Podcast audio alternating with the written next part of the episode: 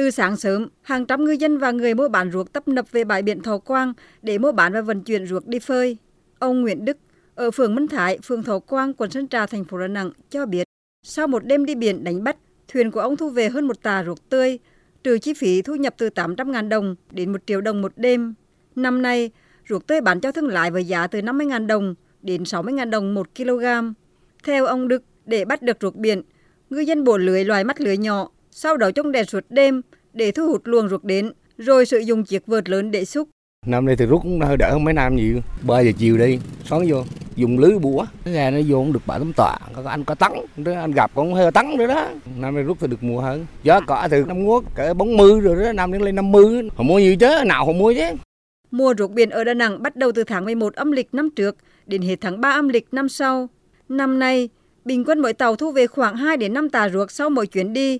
Có tàu lớn kiếm được gần một tấn ruốc biển.